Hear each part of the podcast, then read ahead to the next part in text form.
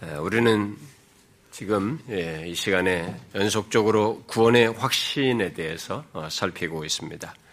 자신의 구원을 말하면서 어, 자신의 스스로 해결할 수 없는 이 죄와 또 죄로 인해서 우리가 어, 당해야 하는 죽음과 죽음 이후의 영원한 심판이 진짜로 해결되고 영생을 얻는 것을 확 확고한 근거 위에서 아, 갖고 있지 않으면 아, 그가 말하는 구원은 아, 교회를 다니면서 자기가 말하는 구원은 막연한 어, 종교 심리 차원에서 말하는 어떤 것이 될 것입니다. 그래서 구원의 확신을 이렇게 말할 때 그 근거가 아, 굉장히 중요합니다. 자기가 구원을 받았다라고 말할 때는 내가 교회를 다니기 때문에 구원받았다 이게 아니라 어떤 근거가 분명해 성경이 제시하는 그 근거에 위해서 자신의 구원을 말하고 확신을 가져야 하는 것이죠. 아, 그래서 이 그래서 내가 구원받은 것을 그러면 어떻게 알 수 있는가라는 문제에 대한 대답이 바로 이 어, 성경에서 확신의 근거로서 명확하게 어, 아주 선명하게 어, 말을 해주고 있어서 우리가 그것을 그동안에 제법 길게 살폈습니다. 성경은 내가 진짜로 구원받은 것을 알게 하는 증거가 객관적으로도 우리에게 있고 또 주관적으로도 내 안에서 우리 안에 있는 증거를 통해서 알 수 있다는 것을 분명히 말해주고 있습니다. 아, 그렇게 우리의 구원은 아, 확고하고 풍성한 근거를 가지고 있어서 확신할 수가 있습니다. 이 땅에 살면서부터. 카톨릭은 그게 불가능하다고 하지만 성경은 분명히 그럴 수 있다는 것을 말하고 있습니다. 아, 그런데 우리는 지난주부터 한 가지 의문을 그것에 그런 구원의 확신의 근거를 쭉 다 살핀 뒤에 연결해서 어, 제기했습니다.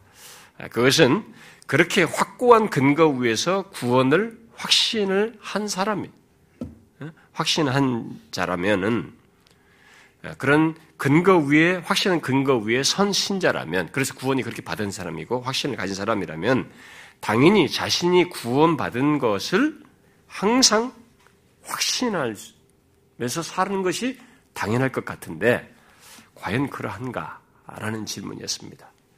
지금까지 살핀 그런 구원의 확신의 근거 위에 선 사람, 그 확신을 구원의 확신한 그 근거를 가진 사람이 자신이 구원 받 현재적으로 받았고 또 영원히 구원받을 것을 항상 확신할 수 있는가라는 아, 질문이었습니다. 자, 어떻다고 했습니까, 여러분? 지난주에. 그렇게 확고한 확신의 근거를 가진 사람이라 할지라도, 그런 참신자라 할지라도, 여러 가지 이유로 확신이 흔들리고 흐려지고 상실될 수 있다라고 했죠. 아, 비록 참된 신자들이 구원은 잃지는 않지만 구원 자체는 잃지 않지만 확신은 잃을 수 있다는 사실을 우리가 지난주에 아, 일단 서론적으로 얘기했습니다. 그런데 그 확신을 아, 잃는 아, 가장 중요한 이유로 어, 말한 것은 먼저 전체 이 내용에서 가장 중요하게 말한 것은 지난주에 뭐였습니까? 어떤 세부적인 내용에 앞서서 성령을 근심하게 하는 것으로 먼저 설명을 했습니다. 성령을 근심케 할 때, 우리 안에 거하시는 성령을 근심케 할 때, 그것이 확신을 잃게 하는 것으로 연결된다는 사실을 살폈습니다. 아, 그런데 우리 안에 내주하시는 성령이 왜 근심하게 된다고 했습니까? 아, 그것은 성령의 감화 감동, 우리 안에 계셔서 우리에게 성령이 감화 감동하시는데 이렇게 감화 감동하시며 인도하시는 그분의 역사를 경시하고 듣지 아니하고 무시하고 죄를 계속 품고 회개치 않을 때 가장 설명할 수 있는 근심하는 것으로 설명할 수 있는 것이다라고 했습니다. 아, 그런데도 많은 사람들이 아, 그런 일을 하는 거죠. 그렇게 성령을 근심케 함으로써 자기 안에 거하는 이 성령이 근심함으로 인해서 결국은 어떤 행동을 우리에게 하시는, 어떤 일을 하시는 거죠. 결국 우리를 치시는 것입니다. 계속 그 상태에 머물지 않도록 치심으로써 자신의 임재를 거두신 거죠. 우리를 막 극단적으로 어떤 걸 하지 않아도 그 치심의 가장 중요한 현상은 자신의 임재를 거두시고 하나님의 얼굴빛을 가리우시는 것과 같은 경험을 하게 하심으로써 결국 확신이 상실되는 경험을 한다는 것입니다. 네, 더욱 안타까운 것은 많은 사람들이 자신들이 성령을 근심케 하여서 확신을 상실하고 또 그 상태에 확신을 상실한 상태에 있음에도 불구하고 그렇게 된 이유도 그리고 과정도 결과도 깨닫지 못하고 확신 없는 상태에서 신앙생활을 한다는 것입니다. 원래 예수 믿는 게 그 정도 그렇게 한 것이 예수 믿는 것처럼 생각하면서 지나는 경우가 많이 있다는 것입니다.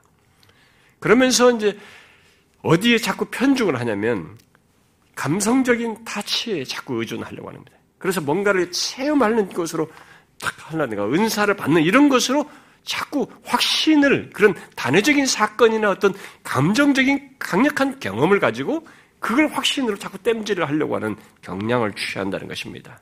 그래서 어, 그러다 보니까 그것이 안 따라줄 때는 생각이 이게 좀 어떤 바뀌다거나 느낌이 그런 게 상실됐을 때는 요동을 다시 하는 겁니다. 어? 다시 그것이 없으면 구원이 없는 것처럼 자기 안 받은 것처럼 하는 이런 일들을 한다는 거죠. 그런 사실을 생각할 때 구원받은 신자는 모두 성령을 근심시키지 않기 위해서 대단히 예민해야 된다. 대단히 그 부분에서 경성해야 된다는 것입니다. 자, 그러면 계속해서 이제 구원의 복을 알고 누리던 이 하나님의 백성들이 확신을 상실하는 좀 더 이제 구체적인 이유들을 어, 살피도록 하겠습니다. 이미 지난 시간에 다윗의 경험을 말하면서 어, 오늘 읽은 이 말씀을 제가 인용을 했습니다만 구원받은 자에게 오늘 본문의 시편 기자가 말한 것 같은 이런 경험이 좀 이해가 되지 않지만 있습니다. 이런 경험을 얼마든지 할 수 있죠. 그러나 성경과 지난 교회 역사 속에서 하나님의 백성들 그리고 오늘날 예수를 믿어서 구원받은 신자들에게도 어떤 때에 이런 본문과 같은 경험을 할 때가 있어요. 이 본문의 시인은 뒤에 15절과 20절에서 우리가 읽지는 않았습니다만 하나님께서 그의 백성들을 속량하시고 그들을 양떼같이 인도하신 것을 말하고 있습니다. 그런 하나님의 달콤한 인도, 하나님과의 관계를 경험했던 거죠.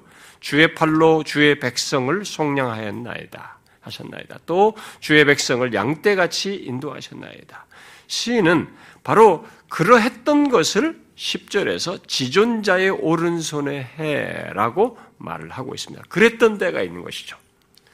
그런 때가 있었는데 지금은 이 시는 그것이 그런 것을 못 느끼는 현재를 경험하고 있습니다. 그래서 눈을 붙일 수 없는 환란을 겪으며 괴로워하고 있습니다. 분명 좋았던 옛날, 곧 지난 세월이 있었는데 아, 이전 같은 그런 게 지금은 그런 때와 같은 것을 전혀 느끼지 못하고 어, 그럼으로써 결국 이전과 같은 확신이 없이 신음을 하고 있는 것을 아, 보게 됩니다. 물론 자신들이 그런 경험을 하는 것은 어, 이제 우리가 읽은 구절 말씀대로 하나님의 노하심 때문이에요. 아, 그래 그런 하나님의 노하심 아래 있는 그 상태에서 갖는 경험을 이제 여기 아, 오늘 읽은 7절부터 9절의 이런 표현으로 어, 묘사를 하고 있는 것입니다. 주께서 영원히 버리실까? 다시는 은혜를 베풀지 아니하실까? 그의 인자하심을 영원히 인자하심 영원히 끝났는가? 그의 약속하심도 영구히 폐하였는가? 하나님이 그가 베푸실 은혜를 잊으셨는가? 그가 베푸실 긍휼을 그치셨는가? 여러분 하나님과의 관계를 전혀 알지 못했다면 몰라도 어, 하나님이 베푸시는 은혜를 경험하고 그의 풍성한 인자하심을 알고 경험했던 하나님의 백성들 또 패할 수 없는 하나님의 약속하심을 잘 알고 있는 백성들, 또 하나님의 은혜와 극률이 그칠 수 없다는 것을 잘 아는 이 하나님의 백성들이 그런 모든 것을 현재적으로 보지 못할 때, 그럼 어떻겠어요? 그런 것을 경험할 때 어떻겠습니까? 여러분 하나님의 백성으로서 이런 경험을 할 때를 우리 한번 상상해 보시고 여러분들에게도 한번 비춰 보십시오. 한때 확신과 기쁨, 하나님 안에서의 안식과 즐거움이 있었어요. 그런데 지금은 전혀 그런 걸 느끼지 못합니다. 우리도 신앙생활 하다 보면 뭐 그럴 때가 있잖아요. 정말 하나님이 약속하신 것을 이루시는 것을 그대로 많이 경험했어요. 그런데 현재적으로는 하나님이 약속을 이루신다는 것을 전혀 못 느껴요. 또 그의 인자하심이 크다는 것을 이전에 정말 달콤하게 맛보았어요. 그것에 감격하고 감사한 적이 있었습니다만 그의 인자심이 정말 있는지 의문이 갈 정도로 보이질 않아요. 그래서 확신을 확신이 흐려지고 이른 상태를 경험하는 것. 한번 생각해 보십시오. 하나님의 백성들에게 그런 경험은 정말 당혹스럽고 힘든 것이지만 지난 시간에 말한 대로 여러 가지 이유로 우리는 이런 경험을 할 수 있습니다. 하나님의 백성들은.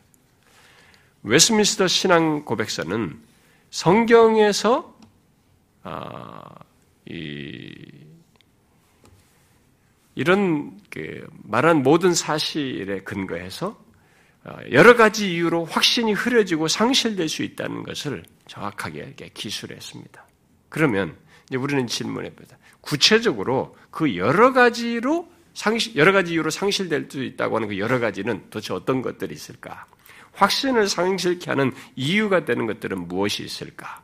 네, 그것을 제가 다음도 다음 시간 정도까지 좀 더 연결해서 살피도록 하겠습니다. 근데 제가 이 부분을 오늘은 약간 그 제가 세 가지만 얘기할 텐데요. 어, 좀 중요한 것으로 보면은 다음 다음 것들이 어쩌면 더 실제로 중요한 것일 수도 있습니다. 근데 이것도 제가 우리가 부가적인 것을 한꺼번에 뭐라 여쪽에 붙이고 중요한 것은 따로따로 구분해 가지고 연결해서 살피도록 하겠습니다. 자, 우리의 확신을 흐리게 하고 상실케 하는 것은 구체적으로 어떤 것이 있을까?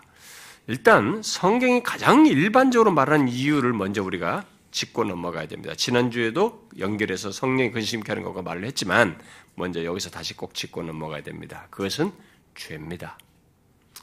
여러분, 죄는 성령을 근심케 함으로써 그렇게 됐지만 일단은 죄는 확신을 상실케 하는 가장 보편적이고 아주 흔한 일반적인 이유입니다.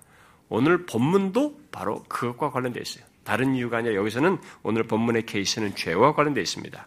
그래서 구절에서 그 노하심을 말한 것이 힌트인데요. 노하심을 말했다는 것은 그들의 죄에 대한 노하심을 말하는 것이어서 결국 그들의 그들이 죄로 이 7절부터 9절과 같은 경험, 확신이 흐려지고 상실되는 경험을 하고 있다는 것을 이 시인이 말해주고 있습니다. 하나님은 그들의 죄에 노하셔서 어, 자신의 임재를 거두신 것이에요. 거두시고 그들의 그의 얼굴빛을 감추시는 것을 감추심으로써 이런 경험을 하게 하신 거죠. 아, 지난주 말씀으로 말하면 그들이 죄를 회개하지 않음으로써 어, 죄를 계속 품고 지속함으로써 성령이 근심케 하사 성령께서 그들을 치심으로 아, 그런 경험을 하게 된 것이라고 말할 수 있겠죠. 아, 이런 경험을 이사야 선지자는 이사야서 59장에서 정확히 잘 거기에 적절한 설명을 했습니다. 오직 너희가 너희 죄악이 하나님 하나님과 너희 사이를 너희 죄와 죄와 하나님 사이를 갈라 놓았고 너희 죄가 그의 얼굴을 가리어서 너희에게서 어, 듣지 않으시게 함이니라 이렇게 말을 했습니다. 아, 그러므로 이, 이 사실은 죄가 결국 하나님의 얼굴을 가리게 했다. 명확하게 하시죠. 따라서 우리는 확신을 상실하게 하는 여러 가지 이유 중에 이 문제를 정확히 먼저 인지를 해야 됩니다. 죄가 가장 일반적이면서도 심각한 것이라는 것을 인지해야 됩니다. 지난 시간에 확신을 상실하게 하는 것을 성령을 근심케 하는 것으로 말을 하고 성령을 근심케 하는 것은 죄라고 말을 했는데 아, 여러분 이제 죄에 좀 초점을 맞춰서 오늘 여기서 먼저 이것을 좀 정리를 하시는 게 좋겠습니다. 여러분 한번 생각해 보십시오. 성령께서 아, 말씀을 통해서 비추시고 깨닫게 하시고 있어요 우리들에게 그렇게 깨닫게 하시는데도 또 양심을 통해서 자각하게 하셔요. 그렇게 하셔서 회개하도록 역사하시는데도 회개하지 않아요. 왜냐면 양심이 막 죄를 회개, 자각하지 회개하는 쪽으로 가게 하는 것은 성령의 역사예요. 일반 사람들도 양심의 가책 같은 건 있지만 그들은 그렇게 거룩한 방향으로 나가지는 않아요. 그러니까 어쨌든 성령께서 그렇게까지 다 하시는데도 회개하지 않고 죄를 마음에 품고 계속 죄에 탐닉한단 말이에요. 그것을 한번 생각해 보세요. 거기서 가장 큰 손실이, 그렇게 됐을 때 가장 큰 손실이 무엇이겠습니까? 많은 사람들은 그렇게 함으로써 생겨나는 어떤 일에 대해서 주로 물질적인 것을 생각합니다. 환경적인 걸 생각해요. 어? 사업이 안 된다거나 어떤 문제가 생기거나 자기 몸에 어떤 몸 건강상의 문제가 생기거나 어?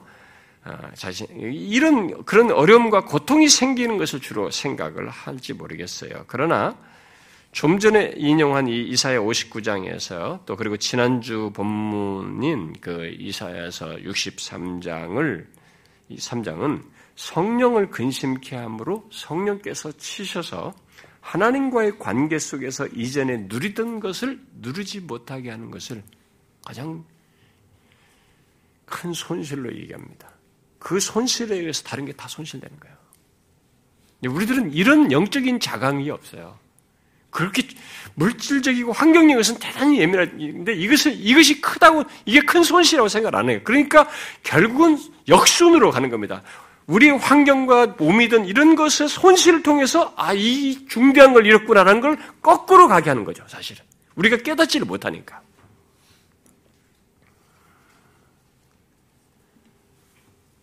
결국 그렇게 함으로써 어, 예, 하나님과의 관계 속에서 이전에 누리던 것을 누리지 못하는 것, 예, 이것을 아, 경험하는 것이 예, 결국 가장 큰 손실이고 그, 그 가운데서 확신을 상시는 것이 예, 큰 손실인 것이죠.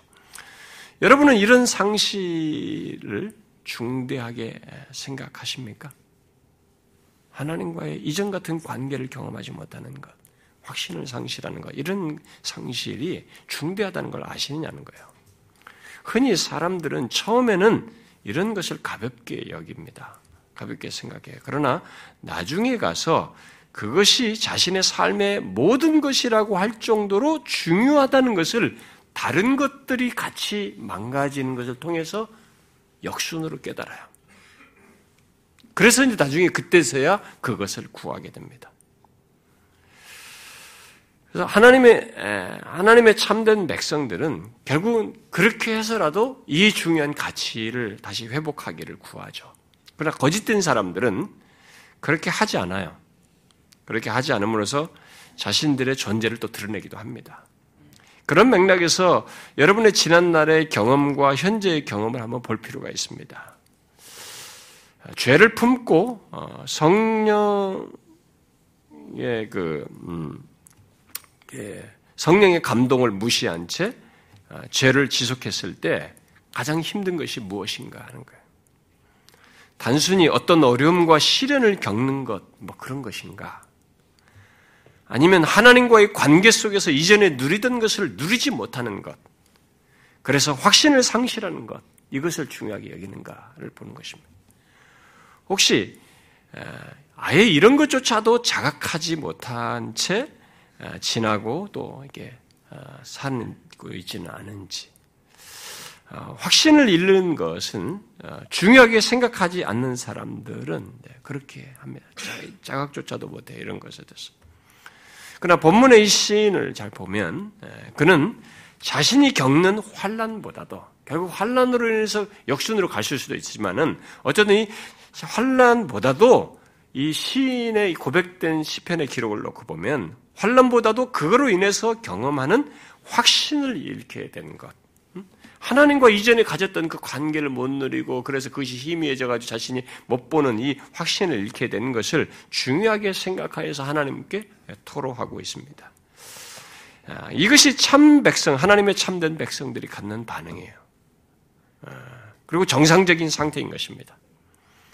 감정이 어렵고 어, 환란이라고 할 현실과 상황이 힘들지만 그런 것이 있지만 가장 힘든 것, 에, 흔히 마지막에 발견하는 것이기도 한 이것은 이전과 같은 하나님과의 관계와 교통을 느끼지 못한다는 것.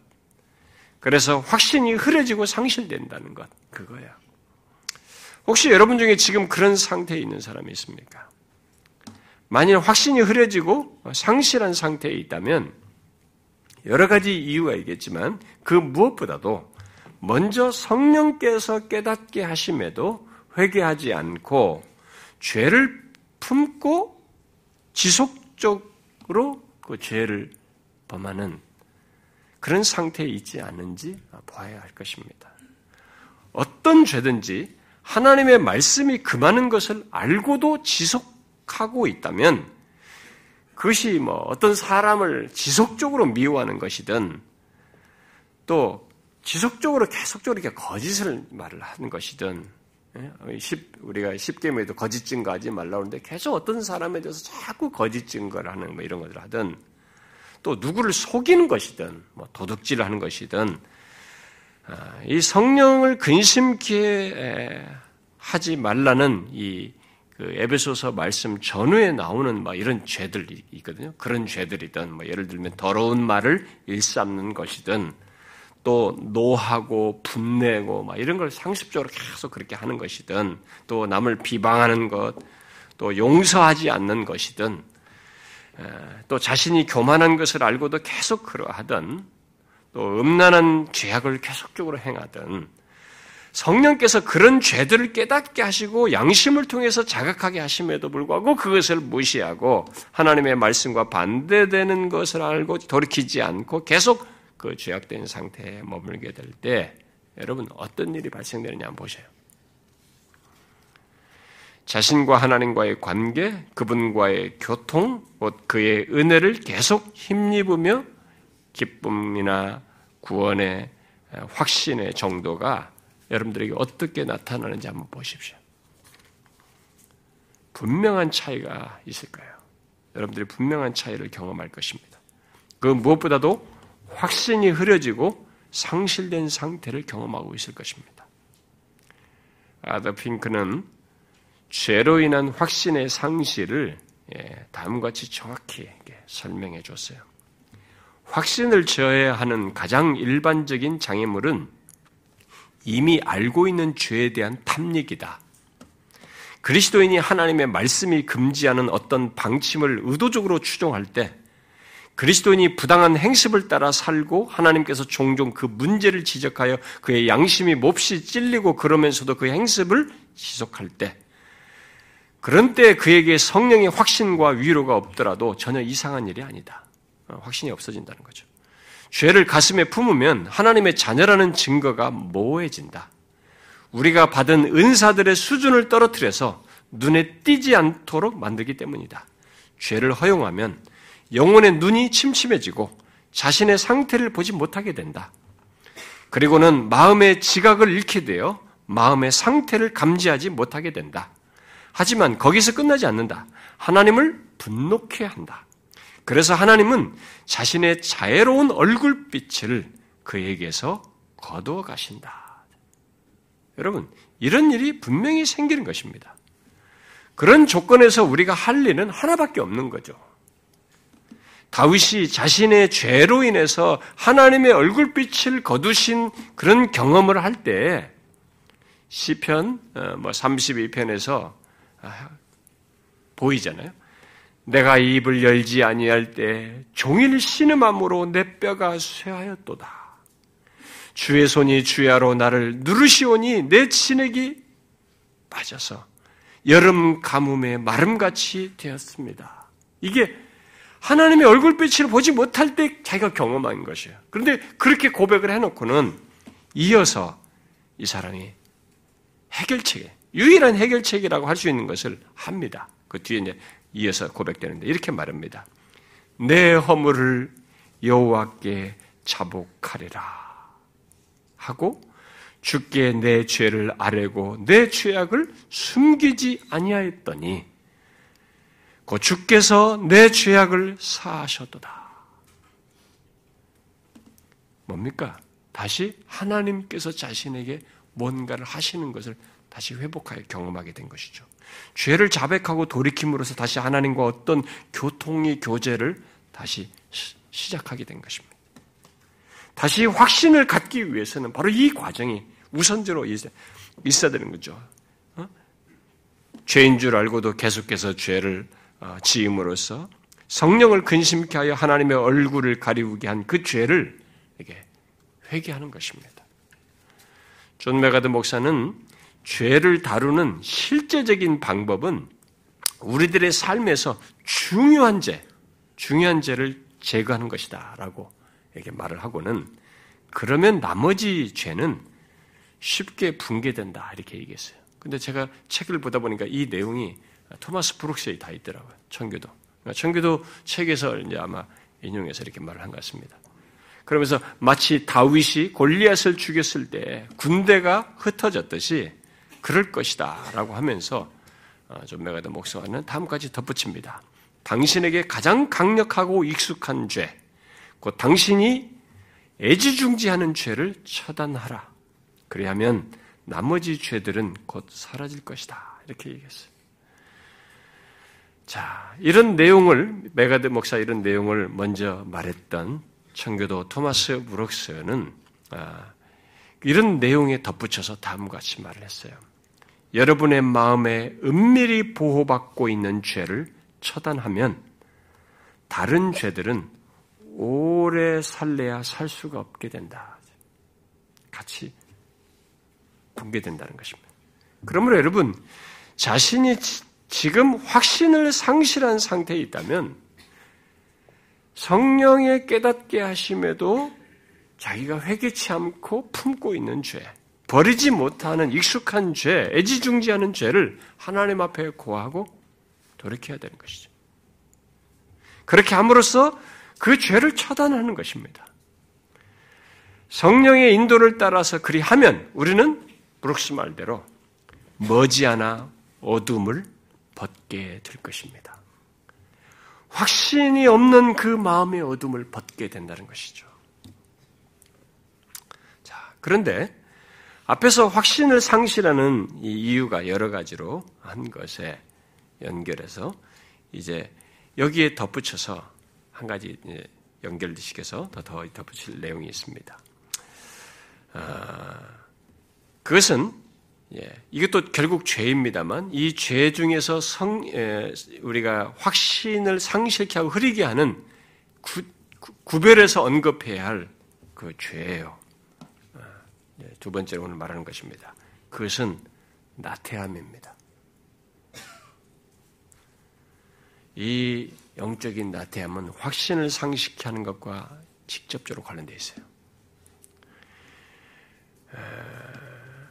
확신이 흐려지고 상실되는데 나태함이 아주 중요한 이유 중에 하나예요. 우리는 바울이 로마서에서 우리의 구원의 확실함을 8장까지 말을 하고 적용적인 내용을 말하는 이 12장에 들어와서 부지런하여 게으르지 말고 열심을 품고 주를 섬기라 라고 얘기를 합니다. 왜 이런 말을 했는지 우리가 생각을 해야 됩니다. 부지런하여 게으르지 말고 열심을 품고 주를 섬기라. 그것은 그 무엇보다도 확신 있는 신앙과 삶을 위해서예요. 예, 토마스 브룩스는 여기 아, 열심을 품고라는 말을 펄펄 끓는 뜨거움을 가지라는 의미로 말을 하면서 이렇게 말을 했어요.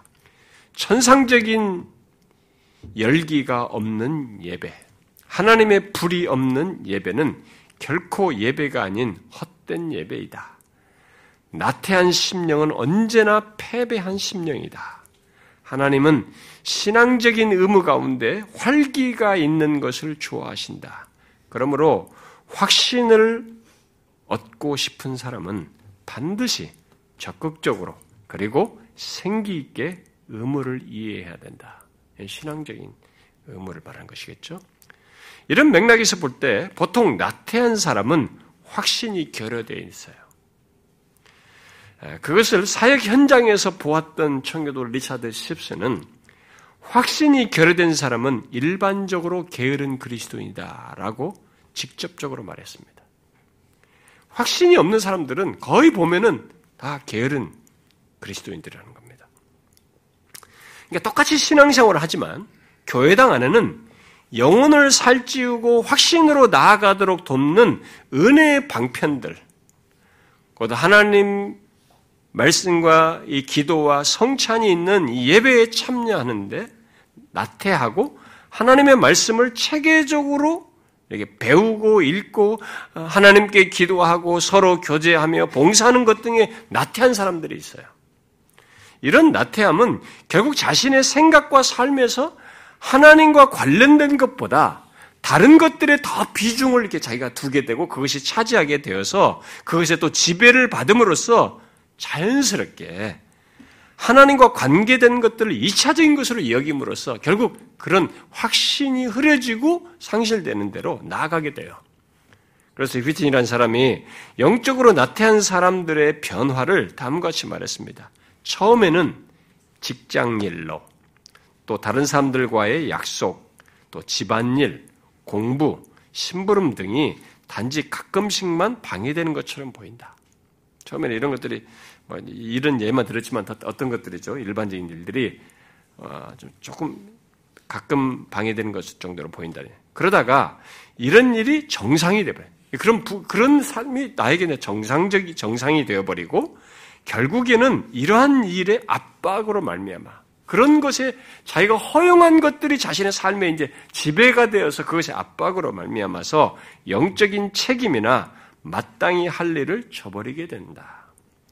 그러나 종종 이러한 경우에 사람들은 피곤하다는 이유를 내세우면서 영적인 일을 기피한다는 겁니다. 결국 자기가 다 그런 걸 허용해가지고 거기에 압박을 받아서 거기에 삶의 구조 속에 살아가고 있는데 그, 그런 가운데서 영적인 일을 할 때, 문제를 할 때는 뭐 예배를 나온다든가 하는 이런 것은 피곤하다고 자꾸 이제 한다는 것이죠.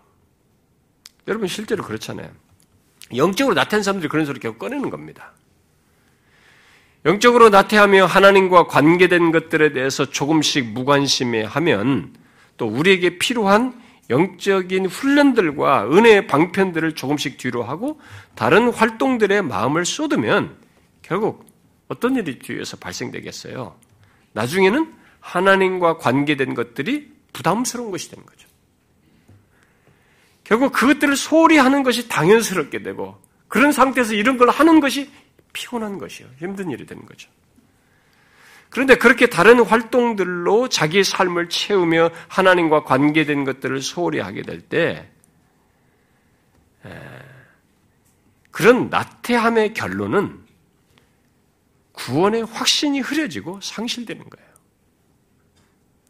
물론 그것만 구원의 확신만 상실되는 그런 조건에서 나태함 속에서는 구원의 확신만 상실되는 것이 아닙니다. 토마스 브룩스는 나태한 그리스도에게는 항상 네 가지 결핍이 있다라고 말했어요. 더 많은 상, 실이 있다는 겁니다. 그가 말한 네 가지는 위로, 만족, 담대함, 확신 이런 것들이 다 상실된다는 거죠. 여러분 이것을 알고 있습니까? 우리에게 필요한 은혜의 방편과 영적인 훈련에 나태하게 되면 이걸 사실 그것을 통해서 더 풍성해지고 더 좋은 조건으로 나아가야 되는데 좋은 조건도 없을 뿐만 아니라 더 결핍으로 마이너스 더 더 큰 상실로 나간다는 겁니다. 확신만 잃는 것이 아니라 영적인 위로도 없어져요. 하나님으로 인한 만족도 상실합니다. 담대함도 잃어요. 그래서 예수를 믿는 듯 하지만 세상에 뭐 담담도 없는 거예요, 이 사람이. 여러분, 영적인 위로와 만족과 담대함과 확신이 없는 하나님의 백성을 한번 상상해 보십시오. 예수를 믿는다고 하는데 세상에서 예수 믿지 않는 사람 같이 살아가는데 이런 영적인 위로도 만족도 담대함도 확신도 없는 사람과 예수 안 믿는 사람 생각 똑같죠. 이것이 없으면 똑같은 것입니다. 시편 51편을 썼을 때 다윗과 오늘 본문의 시인이 경험한 것 같은 이런 것 경험을 하는 것이죠. 위로, 만족, 담대함 없습니다. 그것은 하나님의 백성으로서 너무 안 좋은 모습과 상태를 경험하는 것입니다. 그런데 오늘날 교회 다니는 사람들이 이런 것 없이도 교회를 다녀요. 의무감과 뭔가 여기서 관계 속에 뭐고 또 책임감, 여기서 또 복받을 것이라는, 구원받을 것이라는 이런 막 기대치 속에 하는 것이에요. 아, 정말 불행한 신앙생활이죠. 그러므로 우리는 여기 브룩스가 말한 것을 이, 이런 내용이 덧붙여서 말한 것을 주의해서 들어야 됩니다. 그가 이렇게 덧붙였어요.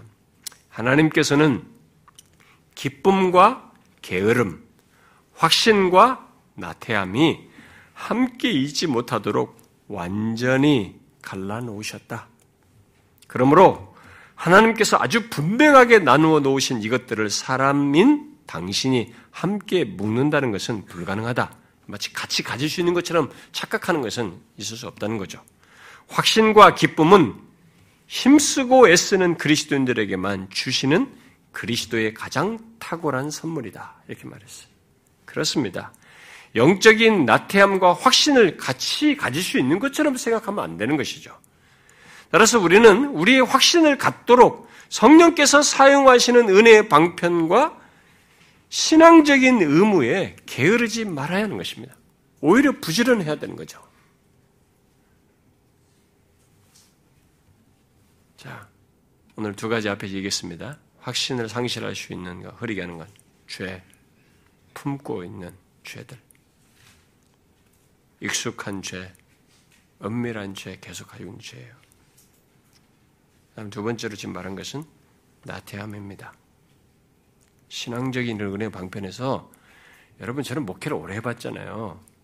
교회당 다니면서 은혜 방편에서 먼 사람은 똑같습니다. 절대 틀리지 않아요. 다 똑같아요. 겉으로는 뭐 굉장히 사회적이고 이렇게 사람들이 호감 있는 표정을 지어도 그 사람의 영혼의 상태는 똑같아요. 토마스 복스가 말한 것처럼 확신이 없고 위로 담담 이런 거 없어요. 예외가 아닙니다. 오히려 있는 것처럼 한 것이 이상한 거죠. 그 사람이 위선하고 스스로 위험한 일을 하는 거죠. 그러다가 하나님 앞에 서면 어떻게 되겠어요? 스스로 기만하는 것이지.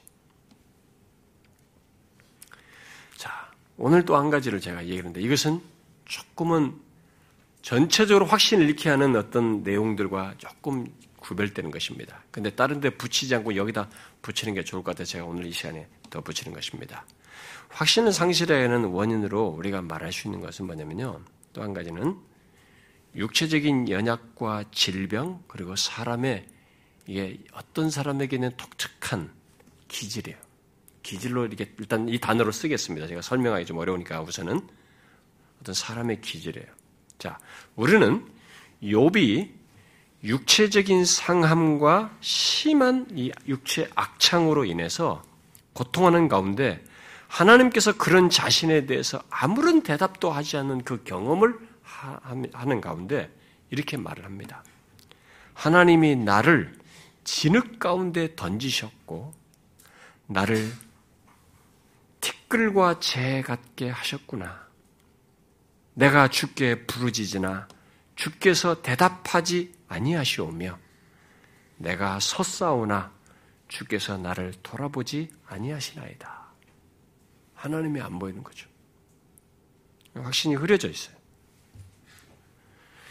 흔히 사람들이 욥처럼 이렇게 육체적인 질병, 욥은 극단적으로 갔습니다. 정말 극단적으로 너무 너무 고통스러워. 그러니까 육체적인 그런 질병이나 오래 계속된 몸의 약함 속에서 보낼 때 그런 자신에 대해서 돌아보지 않으시는 것 같다라고 하는 이런 생각에 빠져 들어가서 확신이 흐려지고 상실되는 경험을 하게 됩니다. 그 상태에는 무조건 확신이 상실된다는 얘기가 아니에요. 그런 조건 속에서 하나님께서 나를 돌아보지 못한다는 생각을 자꾸 가짐으로써 결국 확신이 흐려지고 상실되는 경험을 한다는 것입니다. 비록 과거에 오랫동안 구원을 확신하며 하나님으로 인해서 기뻐하고 만족했던 사람이라 해도 몸이 심하게 아프고 또 죽음이 다가올 때, 예, 죽음도 하나의 큰 이유돼요. 죽음이 다가올 때 어떤 사람들은 확신이 흐려지고 잃는 경험을 합니다. 분명 어떤 성도들은 임종 때 평안 가운데 임종하는 사람들이 있어요. 그러나 어떤 사람들은 그렇지 않고 오히려 의심과 염려 속에서 죽기도 합니다. 참 신자랄지라도. 그러나 그런 성도들을 우리가 무조건 나쁘게 볼 수는 없어요. 이 사람이 막 근심 속에 자, 예, 임종을 맞으면 호흡을 멈췄다고 이 사람이 아 이게 가짜였구만 이렇게 하면 안 되는 거죠. 그렇게 말할 수 없습니다. 차이가 있습니다. 참된 신자인데도 임종하면서 이렇게 의심과 이렇게 염려 속에서 잠, 운명하는 것과 진짜 부정적인 의심을 하는 사람 차이가 있어요.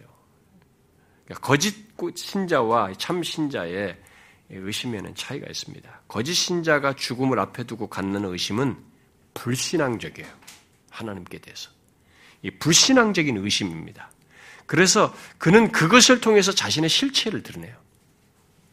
제가 아는 어떤 장로님, 음, 어떤 목사님을 통해 들었는데 거기 어떤 장로님이 돌아가실 때 예수를 부정하더라는 거예요. 심지어 욕까지 막 하더라는 거죠. 그러고 죽었대요. 결국 이렇게 불신앙을 드는 거죠. 이런 어떤 깊은 회의 속에서 자기가 의심 속에서 그렇게 했을 것인데 이런 것은 거짓 신자를 결국 드러낸 것입니다. 그러나 참된 신자는 그런 불신앙적인 의심이 아닌 다른 차원의 의심과 염려를 하면서 죽을 수 있어요. 그것은 자신의 영혼이 정말로 안전한지를 의문을 품기 때문에 생각하는 것입니다. 자신의 영혼이 정말로 안전한지 의문을 갖고 염려하는 가운데서 갖는 것이 이제 보통인데요. 그의 염려와 의심은 하나님을 자기가 부인하는 가운데 갖는 것이 아니고 하나님을 부인해서가 아니라 자신이 그동안 하나님을 진실로 믿었는지, 음? 정말로 바른 신앙과 삶을 가지고 살았는지, 주님을 진실로 사랑하면서 구원의 여정을 지나왔는지, 그야말로 자신의 신앙의 진정성과 진실함을 생각하는 가운데서 갖는 염려와 의심인 거죠. 그래서 달라요. 의심이라 할지라도. 물론 사단에 의해서 갖게 되는 파괴적인 의심도 있습니다. 이 문제는 제가 다음 시간에 살필 텐데 어쨌든 이 참된 신자는 이런 일시적인 시험 속에서도 자신의 진정성 문제를 의문을 갖고 염려를 할 수도 있어요. 그래서 그것 때문에 확신이 흐려지는 경험을 할 수도 있다는 것입니다.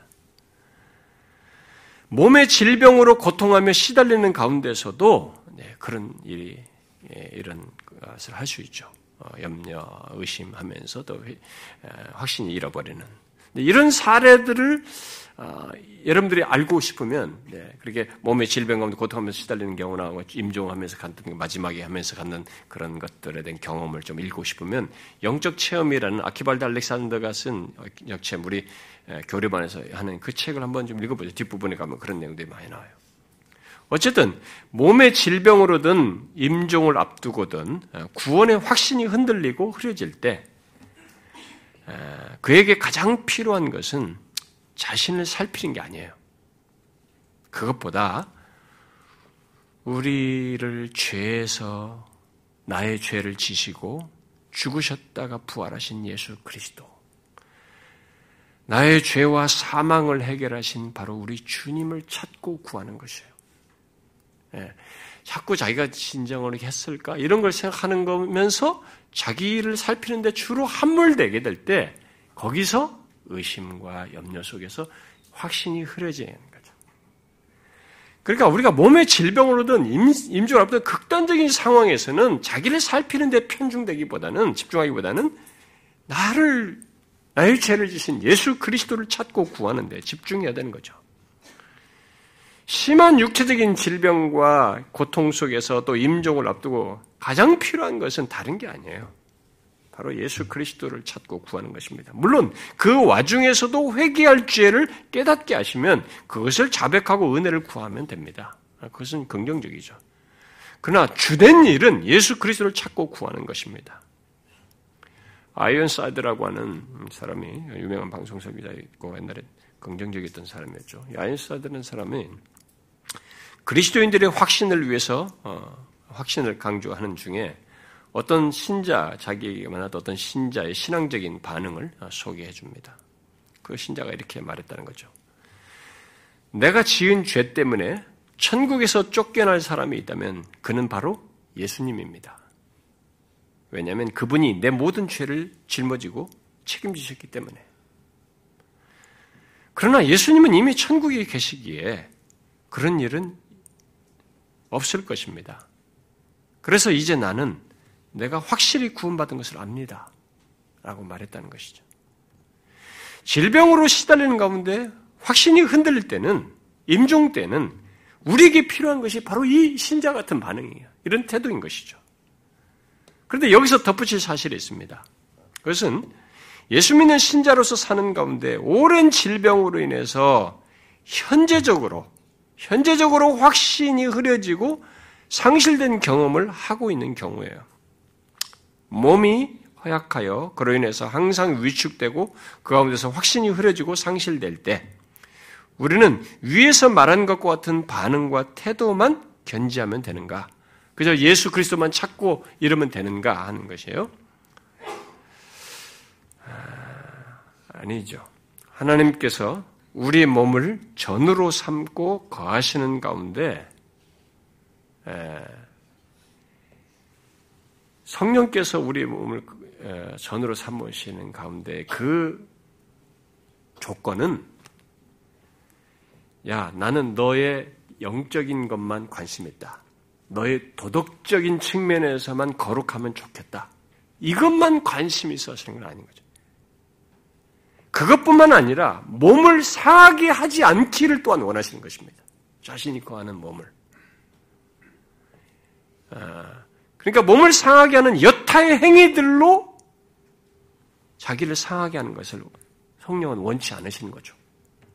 예를 들어서 술과 담배로 자기 몸을 상하게 하는 것으로 시작해서 그로부터 시작해서 너무 자기 몸 관리를 하지 않는 거예요. 자기 몸을 너무 상하게 하는 거예요. 그것이 뭐 먹는 것으로든 뭐 자기 학대를 하든 뭐 일에 중독이 됐든 뭘 하든 간에 어떤 식으로든 그렇게 하는 거예요. 그런 것도 생각해도 아, 어쩔 수 없, 살려면 어쩔 수 없어요. 그렇게 할 수가 없어요. 더 중요한 것은 성령이 우리 안에 거하셔요. 여러분들은 이런 것이 확신과 무슨 상관이 있느냐라고 할지 모르겠습니다. 여러분, 우리는 영적인 추구만 하며 살지 않습니다. 그런 영적인 추구는 모두 몸을 사용해서 하는 것이에요. 그런데 앞에서 말한 대로 육체의 조건은 우리의 영혼에 영향을 미칩니다. 그러므로 자기 몸을 거의 뭐 종교 수준으로 이게 fitness religion이라고 하잖아요. 막 body, 뭐 몸을 멋지게 하려고. 어? 몸 관리 차원에서 거의 종교 수준으로 이 몸을 관리하는 그런 것만 아니면 적절히 돌아보는 것은 자기 몸을 관리해 적절히 돌아보는 상하지 않게 하는 것은 함께 필요한 것입니다. 그런 면에서 핑크는 많은 경우에 그리스도인의 확신의 부족 또는 확신의 정도가 매우 낮은 것은 불량한 건강 때문이다라고 먼저 앞서서 시작했어요. 그리고는 이렇게 덧붙였습니다. 육적인 생명력의 약함은 몸이 약한 거죠. 대개 영의 약함을 수반한다. 활동이 부진한 간은 우울과 의기소침을 낳는다라고 하면서 야외 활동을 늘리고 식단을 바꾸는 것 등등 이런 얘기를 제안합니다. 이 사람은 1800년대 후반부에 태어나가지고 1880년대쯤 태어나가지고 1951년인가 죽은 사람이에요. 그러니까 지금부터 벌써 8, 90년 전에 아마 이런 얘기를 했을 텐데 그런 얘기를 벌써 했어요. 그러니까 상식적인 건강 얘기를 한 것이에요. 그러니까 건강상의 이유로 영향을 받아서 확신이 흐려지는 신자들에 대해서 이런 권면을 한 것입니다.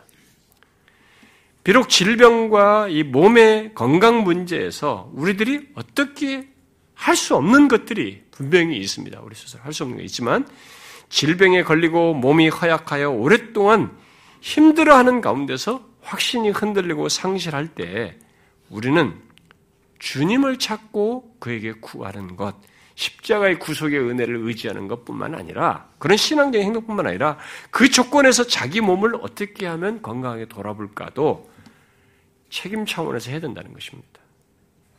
필요한 움직임과 뭐 햇볕을 쬐는 것과 뭐 의학적인 도움 등을 병행해서 받아야 된다는 것이죠. 그렇다고 질병에 걸리고 몸이 허약해지면 오랫동안 또 그렇게 그런 것이 힘들어하면 무조건 다 확신이 흔들리고 상실된다고 얘기하는 거 아닙니다.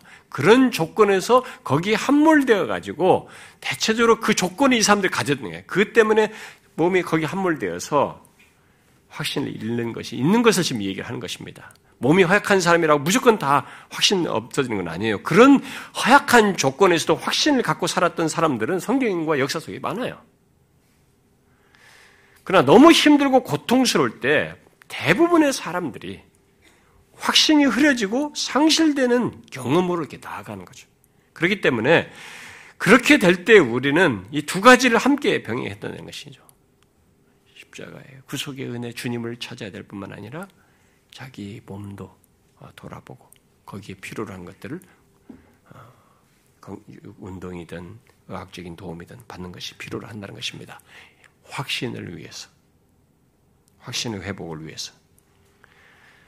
그리고 여기에 정신적인 질병 문제도 있어요. 정신적인 질병으로 확신을 갖지 못하고 또 기질적으로 다른 사람들보다 쉽게 의심하는 경향이 있어서 확신을 잃는 경우도 있습니다.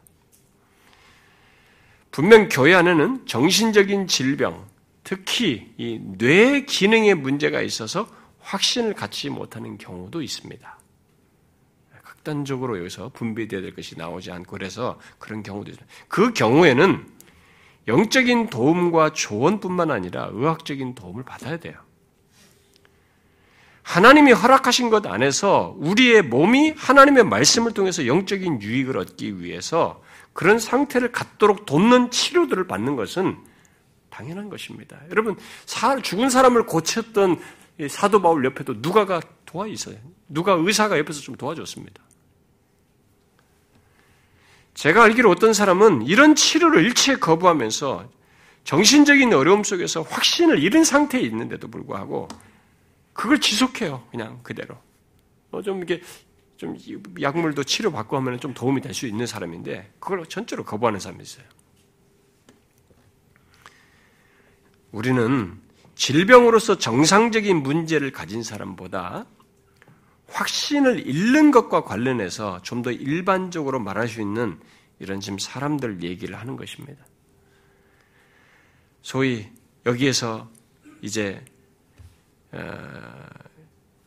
이 확신을 잃는 것과 관련해서 우리들의 경험 세계 속에서 좀 더 이제 아주 그 정신적인 질병을 크게 있는 사람 말고 이제 보편적으로 있는 것 중에 하나 좀 여기서 덧붙여 생각할 것은 뭐냐면 설명 어떻게 될지 모르겠어요. 우울한 기질을 가진 사람이에요. 이게 우울한 기질을 가지고 있다고 모두가 그런 건 아닌데 어떤 사람은 정말로 심한 사람들이 있어요. 기질로 일단 설명을 하려는 것입니다. 우리들 안에는 분명히 쾌활하고 밝은 사람이 있는가 하면 우울한 기질을 가진 사람이 있어요. 그런데 이미 300여 년 전에 청교도 리차드 박스, 청교도 당시에 리차드 박스터가 흥미있는 얘기를 했습니다. 경건한 사람이 오랫동안 확신 없이 지내는 가장 일반적인 이유가 우울한 기질이다. 이렇게 말했어요. 경건한 사람들이 오랫동안 확신을 갖지 못하는 것을 많이 봤다는 거예요. 자기 목회 현장에서. 근데 가만히 보면 그들은 일반적으로 우울한 기질을 가지고 있다는 거예요. 실제로 우울한 기질로 설명하는 이런 그, 그런 것에 해당하는 사람들은 세상이나 자기 자신에 대해서 그야말로 자신이 보고 경험한 것들을 쾌활하고 밝게 보는 사람들과 좀 달리 이들은 그런 것들을 의심을 잘해요. 그리고 부정적으로 보고 그리고 쉽게 실망을 해. 이런 경향성을 드러냅니다. 그러다 보니까 구원의 확신 문제에서도 그런 경향을 드러내는 거죠. 어? 그래서 그러다 보니까 확신을 흐려지고 잃어버리는 것을 비교적으로 그들이 좀 더 많이 하는 것을 보게 됩니다. 기질적으로 쾌활한 사람들은 이렇게 그런 식으로 하는 사람에 대해서 이해가 잘 안 되는 거예요. 그래서 자기 기준으로 그런 사람들을 판단해요. 그건 위험한 일이에요. 그렇게 하면 안 되죠. 밝은 사람들이 자꾸 그런 실수를 합니다. 어, 저는 여러분들이 이런 내용을 오해하지 마시기 바랍니다. 저는 지금 이 확신 문제를 얘기하면서 부득불 이 문제를 꺼내지 않을 수 없어서 덧붙이는 것입니다. 다른 사람들의 책들 속에도 발견되는 것이어서 제가 덧붙이는 것입니다. 저는 지금 심리학적인 문제를 말하는 것이 아닙니다. 박시다가 말한 대로 분명히 우리들 가운데는 기질로 설명을 하든 성격으로 말을 하든 사람의 개성으로 말을 하든 그의 본성과 성향이 소위 우울한 기질로 설명하는 특성을 가진 사람들이 있어요. 다른 사람들과 비교해도 더 심한 사람들이 있습니다. 그렇다고 그들은 모두 확신을 잘 갖지 못하고 모두 쉽게 상실한다는 말이 아닙니다. 어떤 기질이든 성격이든 어떤 개성이든 간에 예수 그리스도를 만난 사람, 복음 안에서 그 사람들은 복음 안에서 자기가 가지고 있는 그런 장단점들이 뭐 기질상이든 성격상이든 어떤 그런 것들이 하나도 문제가 되지 않고 모두 구원의 기쁨과 자유를 얻게 됩니다. 그러나 어떤 것을 보고 느끼고 반응하는 데서 밝고 쾌하기보다 우울한 특성을 드러내면서 그에 대해서 다른 사람들보다 쉽게 실망하고 의심도 잘하고 이렇게 상실하는 그런 경향이 있어서 경향을 두드러게 들으는 그 사람들이 있단 말이죠. 그래서 그들은 자신의 구원 문제에서도 그런 식으로 이제 반응하는 거죠. 그래서 확신이 흐려지는 거예요. 정말 내가 구원받았을까? 자꾸 자기를 회의적으로 보는 거죠. 그래서 쉽게 상실하는 거예요. 이런 것들에 대해서 우리는 아, 이들은 기질적인 성격 때문에 어쩔 수 없어. 이렇게 말해서는 안 되는 겁니다. 그것을 무조건 받아들이자고 얘기하는 것이 아닙니다. 그런 사람들에게서 그런 현상이 나타나는 일이 있는 것을 일단은 얘기하는 거죠. 어, 우울한 기질이라고 모두 그런 것은 아니라는 걸 먼저 알아야 됩니다. 아니지만 분명 그들 중에는 두드러진 사람들이 있다라는 거죠. 그런 사람들은 그런 사람들을 우리들이 획일적으로 말할 수는 없습니다. 그들은 확신을 잃고 회복하는 데도 과정의 차이가 있어요. 밝은 사람들보다. 이 회복, 확신을 하는 데서도 그렇고 상실하는 데서도 이 과정에서 또 심지어 시간적인 부분에서도 차이가 있어요. 그렇다면 그들은 어떻게 해야 할까? 지금 말한 것은 확신을 잃을 수 있다는 것을 정당화하는 게 아니에요. 또 그들을 예외적으로 여겨서 그렇게 해도 된다는 것이 아닙니다. 나는 질병이 있으니까 나는 확신이 없어. 나는 우울한 기질이니까 나는 확신을 잃는 것이 당연해. 이렇게 말하는 것이 아니에요. 비록 상대적으로 그들이 확신을 쉽게 잃는 경향이 있다 해도 그들 또한 확신을 잃는 것이 다른 사람들보다 더 두드러질 수 있는 것이 있다 할지라도 자기도 경계해야 된다는 것입니다.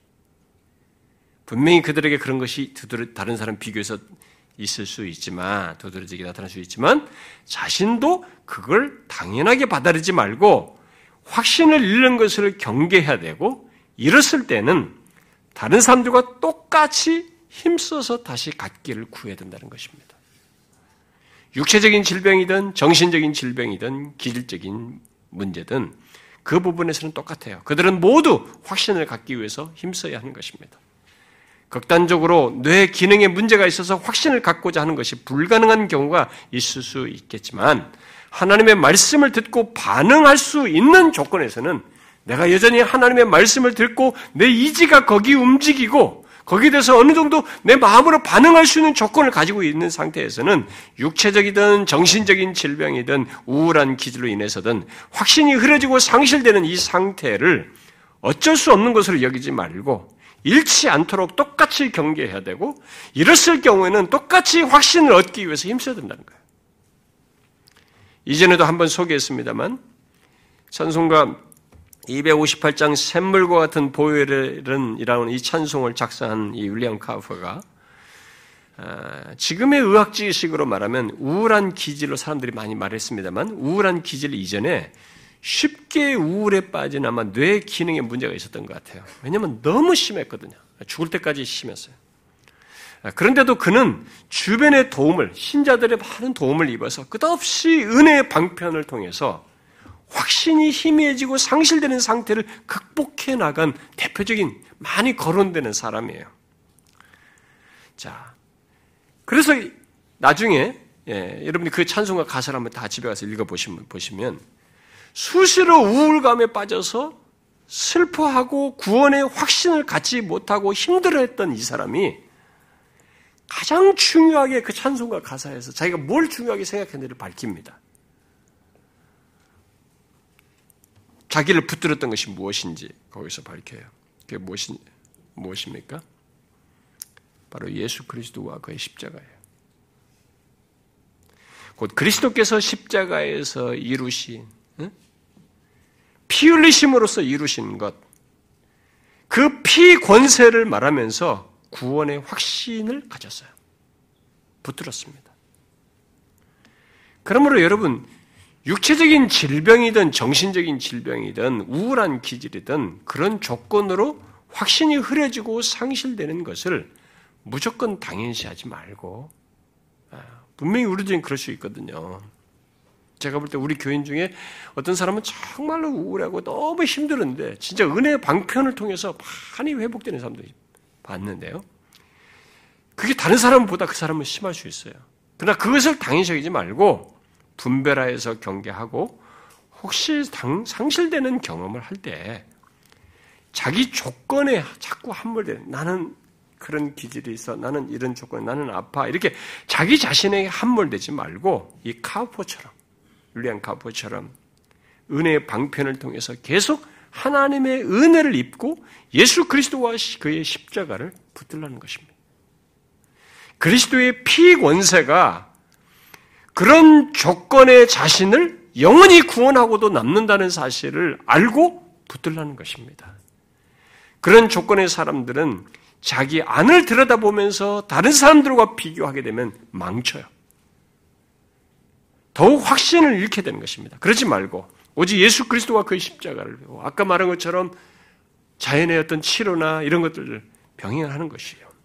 특별히 예수 그리스도 가장 절망적 다른 것들은 상대적이잖아요. 운동 이런 것들 부가적인 견고히 붙들고 지속적으로 붙드는 것은 예수 그리스도와 그의 십자가란 말이에요. 그리고 앞에 인용한 이 아이언사이드가 인용한 그 신자처럼 우리도 그런 태도를 취하는 것입니다. 어? 내 지은 죄 때문에 천국에서 쫓겨날 분이 있다면 예수다.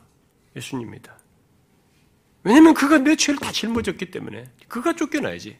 근데 그가 쫓겨나지 않고 천사 하나님 보좌 우편에 계시지 않는가? 그렇다면 나는 어떤가 봐요.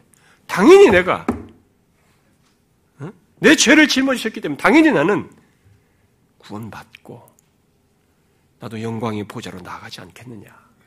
이런 확신을 가져야 되는 거죠. 그래서 예수 그리스도와 그 십자가를 붙드는 것입니다. 여러분, 오늘 말한 것 정도 안에서 자기 자신을 한번 돌아보세요. 확신을 잃게 하는 것들이 여러분들에게 뭐가 있습니까? 지금 현재적으로 확신을 잃게 하는 이런 세 가지 정도의 이유를 가지고 있습니까? 죄든, 나태함이든, 이런 육체적인, 정신적인, 기질적인 어떤 문제든 답이 있어요. 우리는 그것에 안주하면 안 됩니다. 일단 예수를 믿는 사람은 이 땅에서부터 아주 영원한 흔들리지 않는 구원의 확신을 가질 수 있는 조건을 가지고 있습니다. 그걸 붙들어야 돼요. 여전히 우리는 누릴 수 있는 것입니다. 아무리 고통스러워도. 이 세상 잠시 고통을 지나서도 현재는 힘들어도 나는 그리스도와 함께 영원토록 그의 보좌 앞에 설 대상이다고는. 왜? 그리스도께서 내 죄를 다 대하셨고 사망을 짊어지시고 해결하셨기 때문에. 그 똑같은 조건에서 여러분들이 확신을 그 조건에서도 갖고자 해야 되는 것입니다. 멈추지 마십시오. 우리 중에 혹시라도 확신을 상실한 사람이 있으면 이런 것들을 해결함으로써 확신을 회복하길 바래요. 기도합시다.